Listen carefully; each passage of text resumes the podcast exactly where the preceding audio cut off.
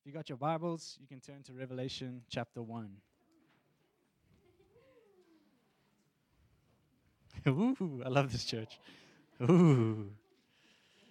It's the second row, yeah. Thank you, Holy Spirit.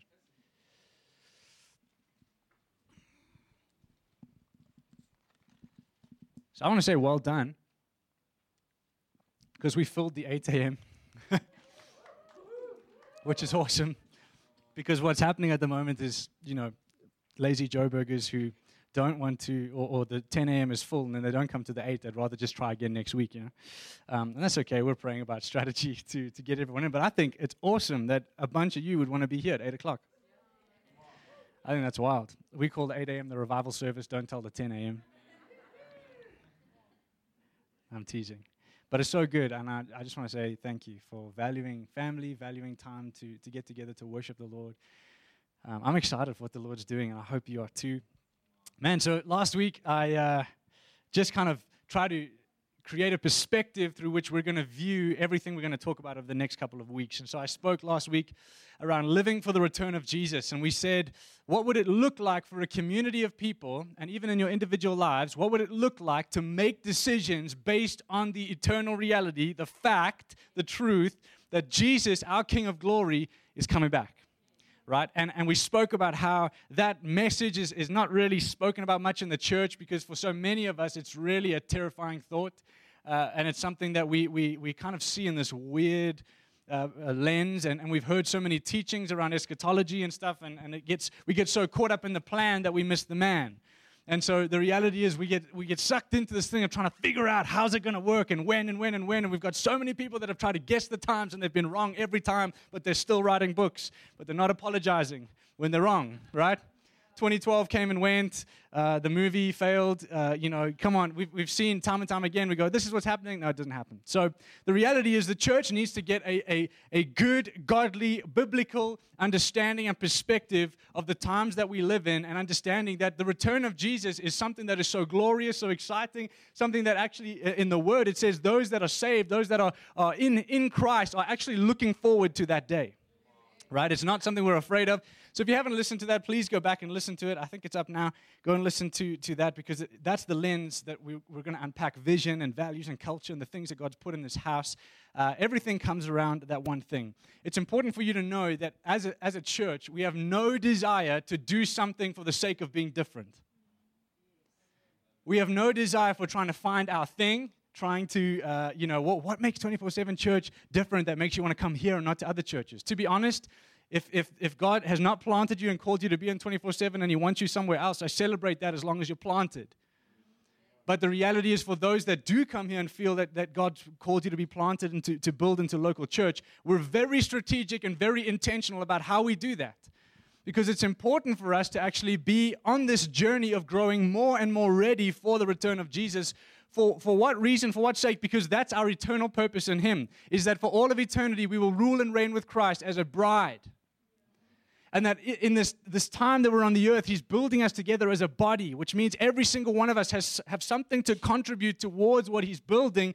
And as we're all coming together in this oneness, which by the way is far more than a Sunday morning, but as we're coming together in this oneness, what's beautiful is that that same expression of a body for his name, a group of people that are coming together to exalt Jesus and to be his body, they're also building a dwelling place for his glory.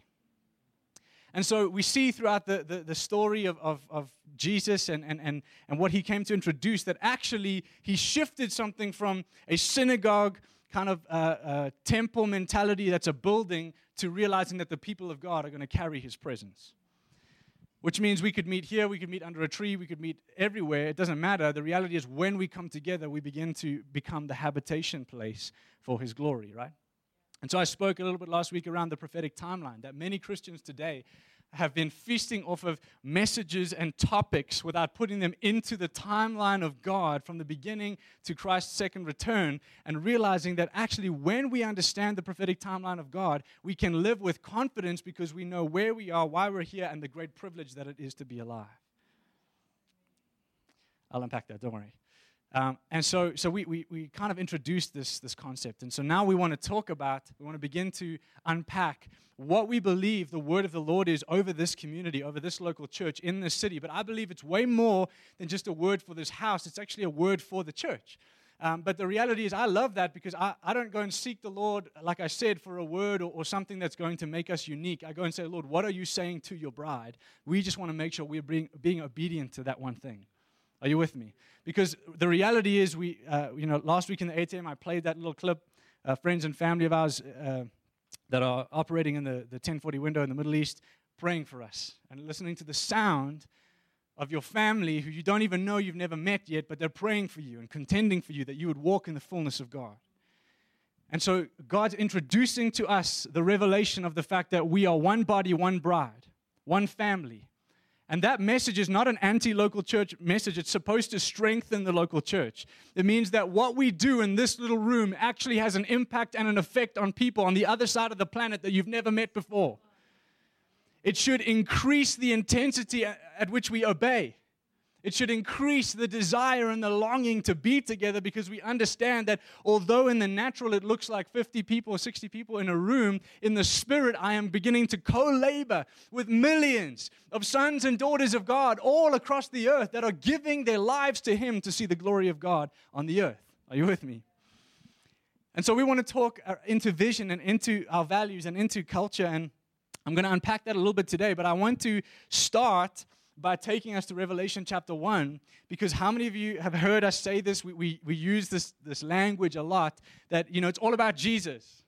The vision is Jesus. It's all about Jesus. All we want is Jesus. And, and those statements are probably the most prophetic statements we could say, but they've become a little bit familiar or common uh, in the house, right? And so I want to just unpack that a little bit and say if we, if we turn to Revelation chapter 1, I want to encourage you in April and May, we'll do our annual Bible study. Last year we did the book of Acts. We unpacked it chapter by chapter, verse by verse. This year we're going to do the book of Revelation. Uh, but this, instead of doing it over whatever it was, six months, we'll do it in two. Um, but we're going to unpack it together, and that's going to be an incredible time. So don't worry if there's stuff that you're seeing today and you're like, oh, I'm not 100% sure. Don't worry. We're, on, we're, we're in this for the long haul. This isn't, uh, you didn't come for takeaways.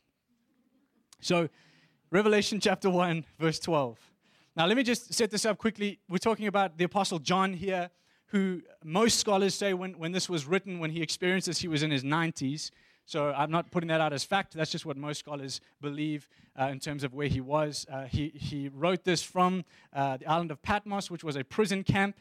And uh, so he was working, he was a 90 something year old man, supposedly, working in these quarries as a slave, right? Just context for the book.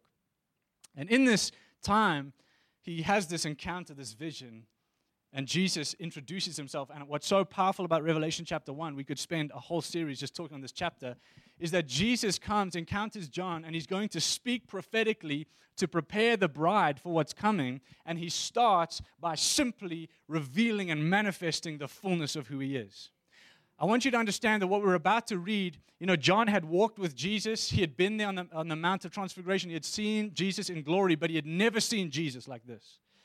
So I want you to know this that when John describes how he's seeing Jesus, he actually doesn't really know what he's seeing in that moment.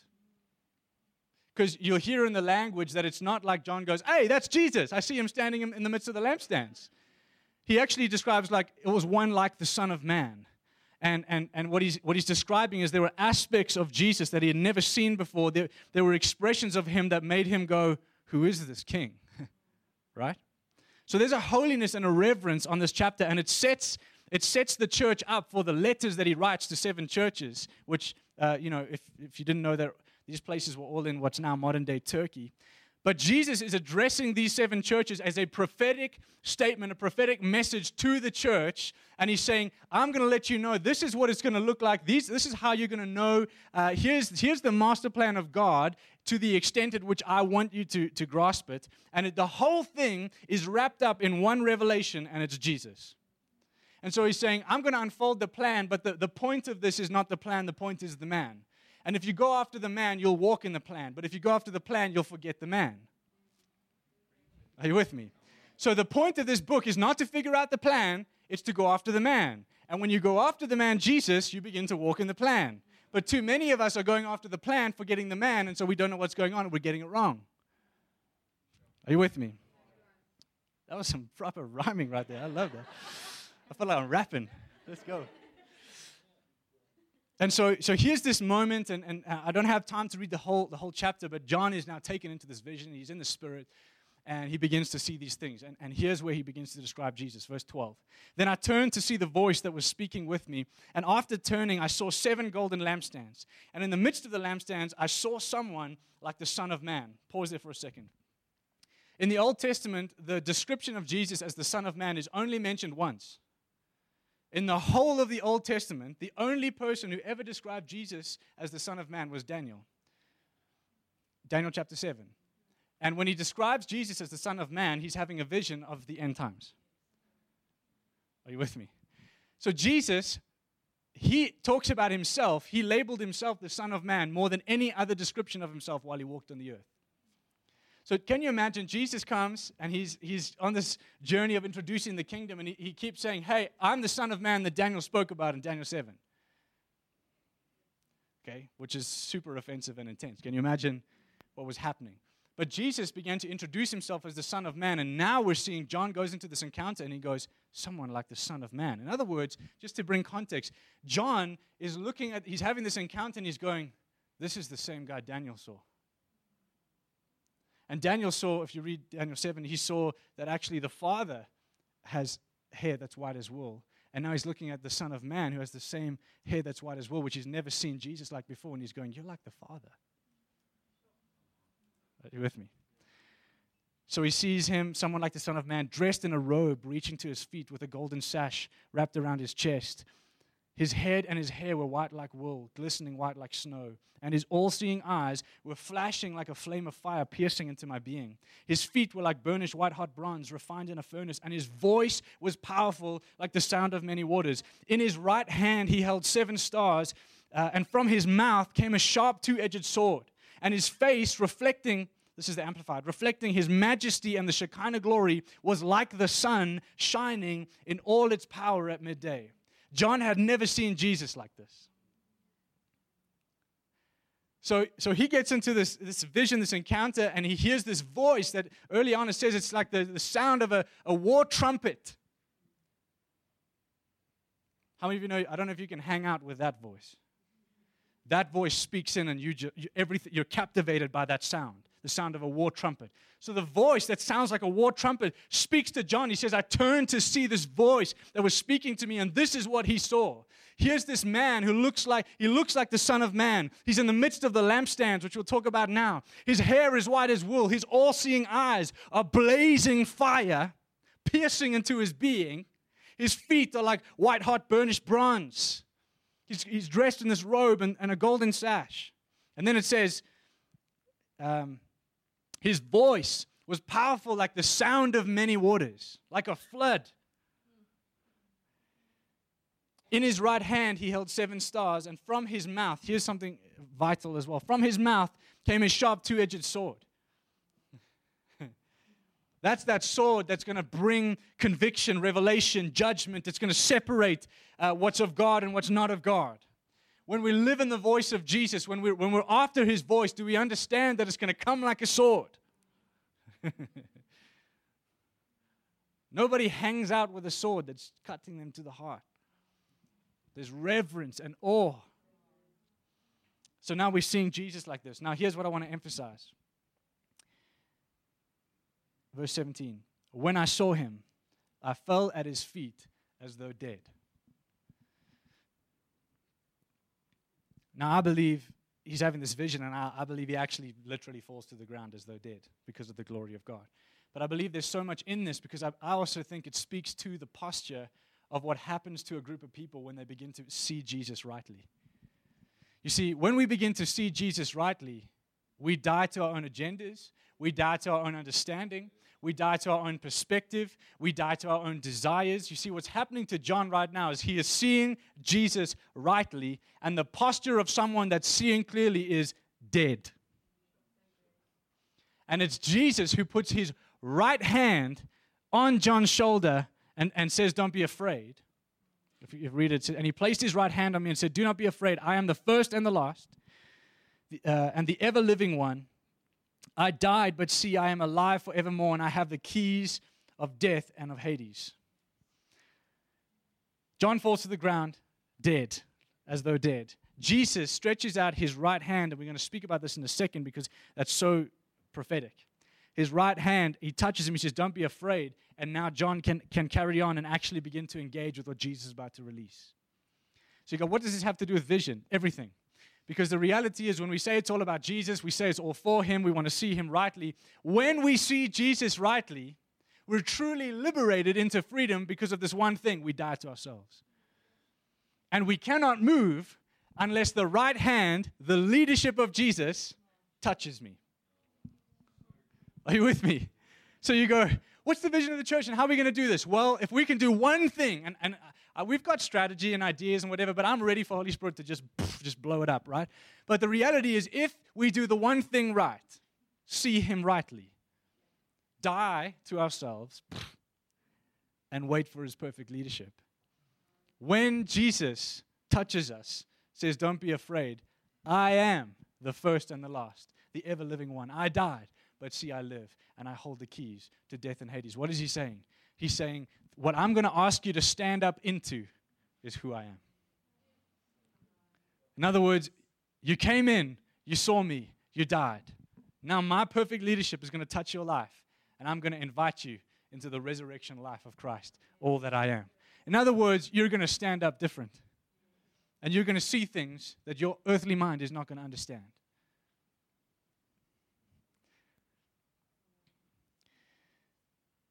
Something that's so vital for us to see here is I, th- I think we would eradicate so much uh, perverted or corrupted expressions of ministry, right? Because so often when we're struggling, we think what we need is ministry. Sometimes, yes, but I think a lot of the time what we really need is to see Jesus rightly. And if, we, if, if the expression of our ministry is not pointing people to see Jesus rightly, and it's, it's putting emphasis on the demonic, or putting emphasis on my gifting, or putting emphasis on anything else other than seeing Him rightly, then your ministry is not His anyway. But the reality is, what Jesus is showing us here is He's actually saying true freedom, a liberated, free heart, is actually going to come from somebody who sees me and dies. And, and so last week in the 10, if you were in the 10, I'm sorry. I, uh, for the last 20 minutes, I pulled the clip on some sort of grenade. Uh, but the reality is, we went after certain things that I believe want to hinder us from walking what God has for us hurt and offense and all these different things. And I, we all journey it. I know, I know what that's like and what that feels like. We've all been there. But the reality is, what we're seeing here in the Word is Jesus is saying to the church, and John is this prophetic representation. He's saying to us as sons and daughters, You cannot come into what I have for you until you see me and die. So today, I could easily do a beautiful PowerPoint and show you, you know, here's our vision, here's our values, whatever. And the reality is, you can walk out of this room and still be stuck doing the same things that you're doing, stuck in the same mindsets, and never really see the full expression of those things because you haven't seen them and you haven't died. And so, for us as a house, when you say, What's your vision? It's to see Jesus rightly. Because every expression of what he wants in his church will come from a people who have seen him. So you go, Well, you know, does 24 7 church do these things? And what about this? And what about that? I get you. I'm all for it. I love it. And just to clarify, when you say 24 7 church, you mean us, right? Not me. Just a good, good thing to talk about. No, well, does 24 7 church feed the poor? I don't know. Do you feed the poor?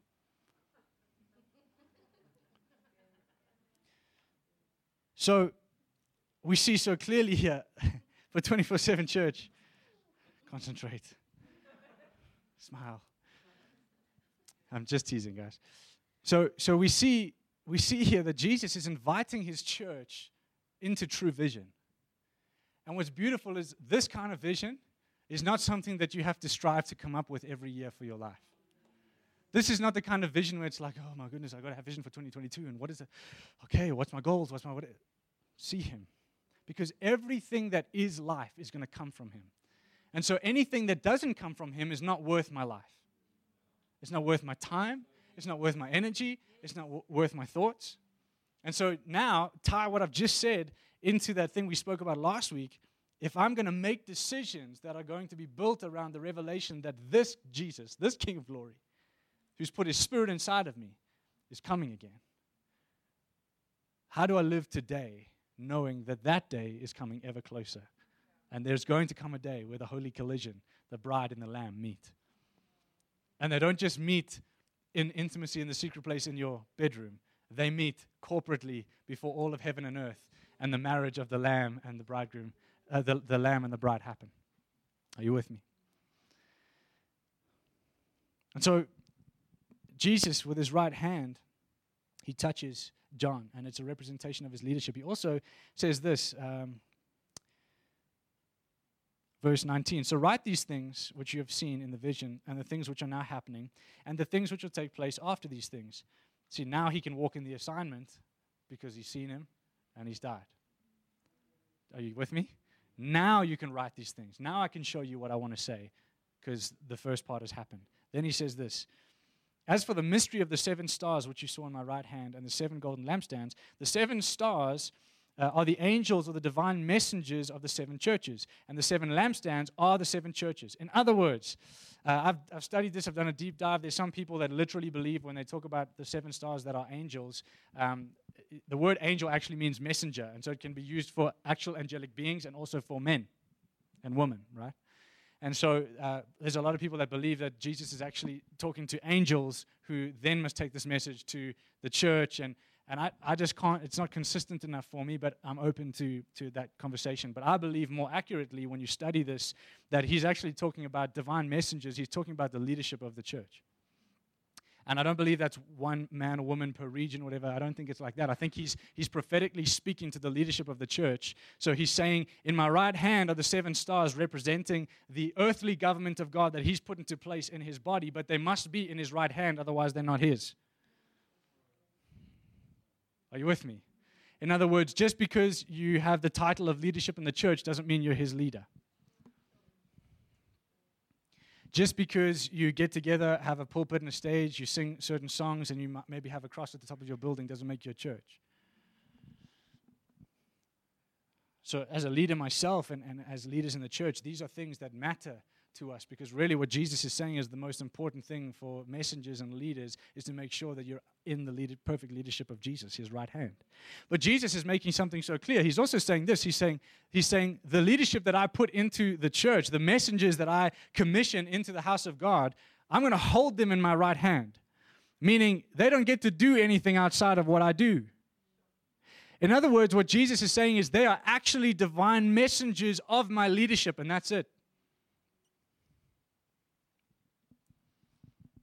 Shepherding, pastoring, teaching, preaching, all the things, the gifts, they're all beautiful, but the reality is they can actually be, uh, you know, a blessing but not build anything. They can even in some ways be destructive if they're not in the perfect leadership of Jesus, which means completely submitted to his hand. And then he says the seven lampstands are the seven churches. This is what I love about Jesus, right? And, oh my goodness, I need to hurry up. Wow. Um, this is what I love about Jesus. Where are you going to find Jesus? See, Jesus will find you anyway. But when you want to find him, where are you going to find him? In the midst of the lampstands. Who are the lampstands? The church. And what I love is here's Jesus going, Hey, if you look for me, you'll find me in the midst of the church. Yes, the imperfect church who's growing, who I'm ministering to, who I'm speaking to, who I'm teaching and training. Are you with me? In other words, what he's saying is if you read the letters, you'll see them. He has corrections he has affirmations. He goes after a couple of things. He speaks to the church, which means Jesus is not intimidated by the fact that they maybe missed a few things. he actually still likes to be amidst, in the midst of them. But he's speaking to them, and the perfect leadership of Jesus is preparing them for what's ahead. Okay? Man, I'll have more time to unpack this in the next one, so you have to go back and listen to it. But uh, just very quickly, um, it's interesting that in these letters, he, he he starts them out by displaying an aspect of his personality. I'll give you an example. We don't have the time to do all of them, but message to Ephesus, uh, to the angel or the divine messenger of the church in Ephesus, right? These are the words of the one who holds firmly the seven stars uh, in his right hand and the one who walks among the seven golden lampstands. He's revealing these are the words of the one who's holding leadership. His perfect leadership is, is leading the leaders, and he's amidst the lampstands. Why does he do that? Well, then you see he, he brings a correction. He says, I have this one thing against you that you've forsaken your first love. What is he doing? He's saying, The answer to what I, when I correct you, what, i what I want to replace that with is who I am. And you see this again and again in the letters, okay? So, uh, yeah, I don't have the time to unpack that more. But basically, what I'm saying is, his nature is what we need in order to do what he's called us to do. We see very clearly through these letters and, and through uh, Revelation chapter 1 that he is very clearly preparing his bride for his return. It's just obvious. You're like, well, why? That's weird, man. Why do you keep talking about the second coming of Jesus? I, I, it's just, he talks about it a lot. So there's definitely this aspect of readiness for his return. And then at the end of Revelation, Jesus actually says, Yes, I'm coming quickly. Meaning, what he leaves with the bride after showing them all these things of this is kind of what's going to happen, he goes, Yes, I'm coming quickly. In other words, listen to what I'm saying. In fact, every, I think it's, oh man, I think it's 18 times or 16 times in these letters, Jesus says, He who has an ear, let him hear. In other words, he, he's, saying, he, he's saying to the church, He's going, if you could just get this one thing, he who has an ear, let him hear. Listen to my voice. Listen to my instruction. Listen to what I'm actually imparting to the bride. Are you with me? So now, if you take this as the lens, there's so much more I want to say, but uh, if you take this as the lens and you say, okay, now as 24 7 church, we get excited and we go, Lord, we're ready to run. And I, I've said this the last couple of weeks, please commit to the next four, five, six Sundays because you need to hear this thing as it unfolds. We're going to get to practical stuff and whatever. But this is the foundation of everything that we do. If we don't catch this, it's pointless. We're wasting our time.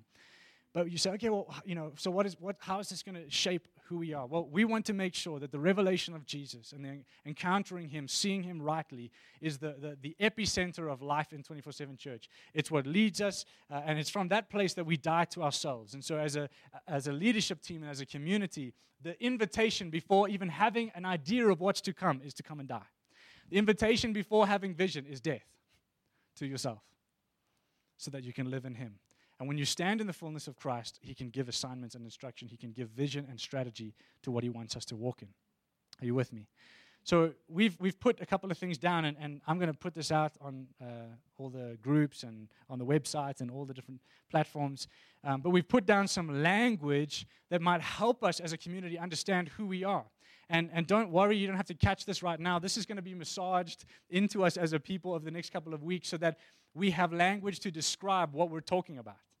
And this language will probably grow and, and, and, and take better shape as we go forward as the Lord brings clarity.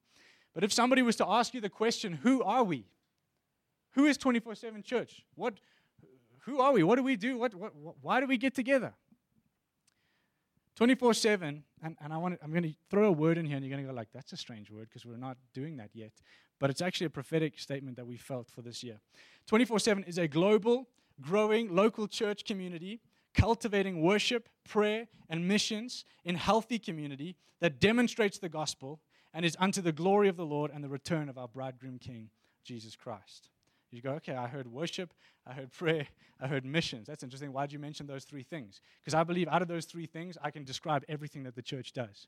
What about discipleship? Missions. What about preaching the gospel? Missions. What about uh, intimacy, worship, and prayer? Are you with me? What about taking care uh, of the poor? Missions. it's the mission of what Jesus has given us to do. So we want to see, and I use the word global. You say, why say global? Because the reality is, global helps us understand that it's bigger than us.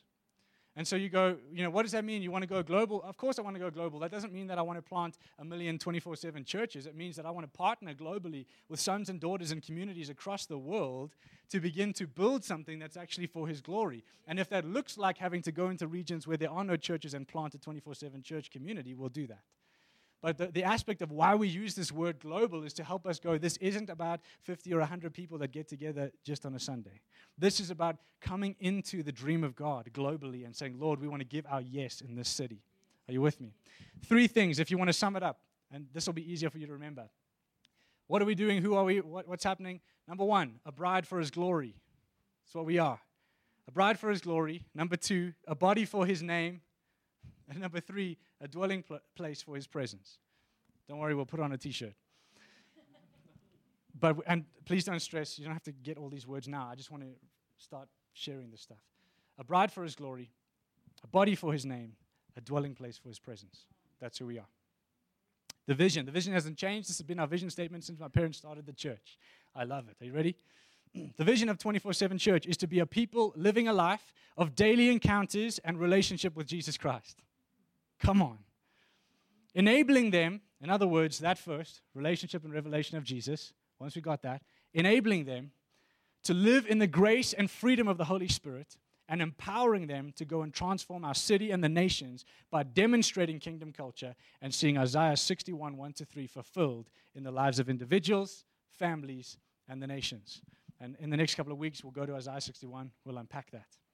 You can find this stuff. It's going to be on the website this week. Some of it's already there. We're just freshening things up. There'll be five things that characterize our house. Five things that you can expect our desire is that these five things would happen every time we meet corporately. These are those things. Number one, ongoing revelation and relationship with Jesus Christ. You're going to hear that a lot. Number two, the presence of the Lord. It's pointless. Why meet if He's not there? okay? Presence of the Lord. Number three, freedom for God to move. Even if we meet and He's there, but we don't give Him freedom to do what He wants to do, what's the point? Because He's there, but we don't know He's there. So, freedom for God to move. Four, a culture of honor honoring one another above being right. Because there's something that matters more than being right it's love. Culture of honor, because he likes those environments. Why? Why is that a, one of the five? He likes places where people love each other and honor each other.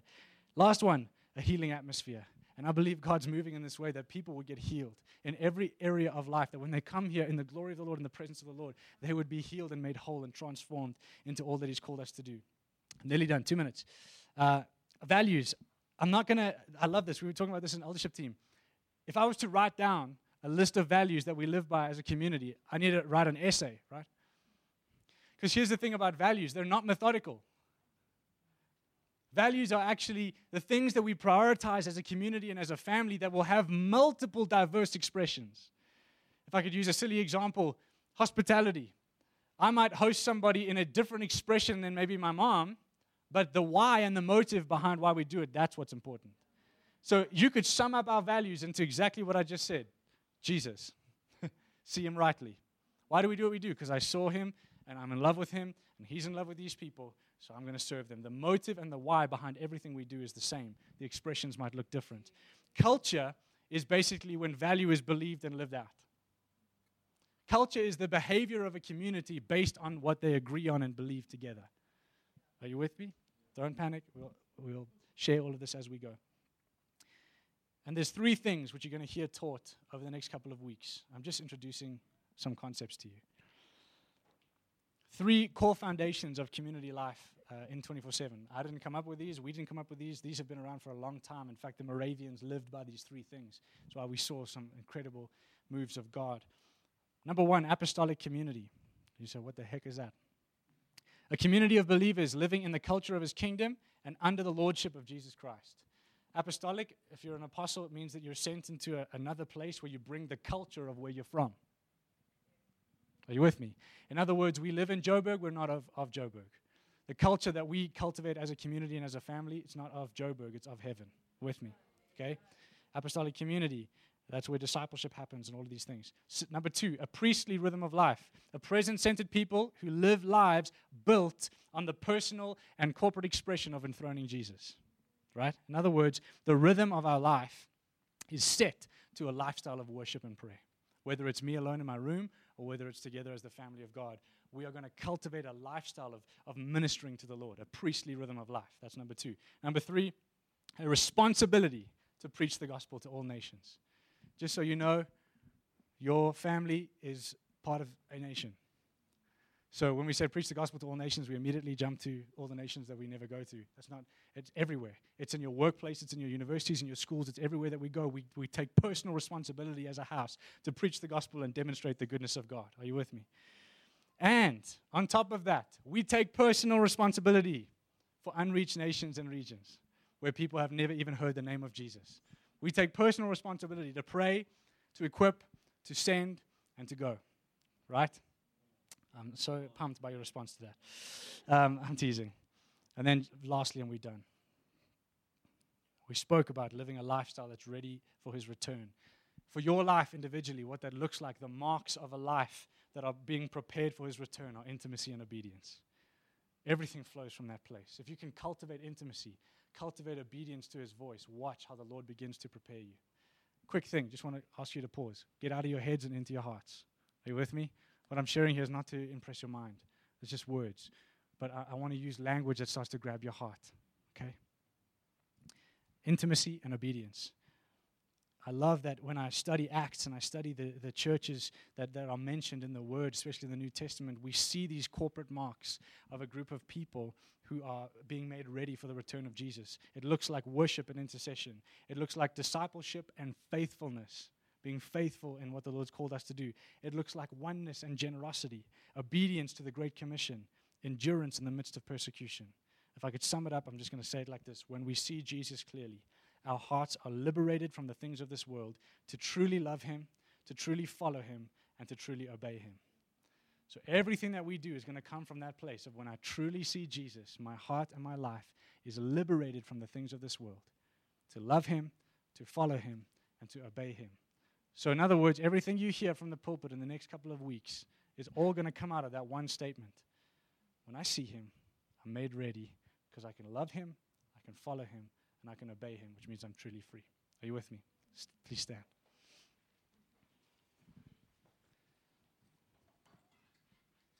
Holy Spirit, we love you. We honor you. We thank you for your word. Lord, I just pray right now that I know I've said a lot, especially in the last 10 minutes. But Father, I pray that what would be caught in this room is not the words that I shared, but that they would be provoked to see you rightly, Lord the 24 7 church would be provoked to come into that place of intimacy and obedience, to encounter you, to see you rightly, to die to ourselves, and to submit to the perfect leadership of Jesus. And we know, Holy Spirit, that when we submit to your leadership, you can do exactly what you want to do in this house and through this house. So, Lord, thank you. Make us an apostolic community. Lord, teach us to live a priestly rhythm of life where we minister to the Lord. And Lord, teach us to take personal responsibility to preach the gospel to all nations. We love you, we worship you, and we enthrone you today, and we bless you. I pray that you would have been touched and ministered to by what we have done in this room. And Lord, we thank you that we will continue to grow in an understanding of your glory, of your presence, and of the things that you desire and that, that make you happy, Lord. We want to please you. So we love you and we bless you in Jesus' name. Everybody said, Amen. Guys, thank you for sitting 10, 15 minutes longer. Love you very, very much. Get some good coffee. Please, I want to just say this. Give our serve guys a massive high five. Just love on them, man. I think it's so, we need to celebrate each other when we serve. Nathan's on parking. Give him a big hug. Uh, just tell him he's awesome. But bless you guys. We'll see you at table groups in the week or next week. Love you lots.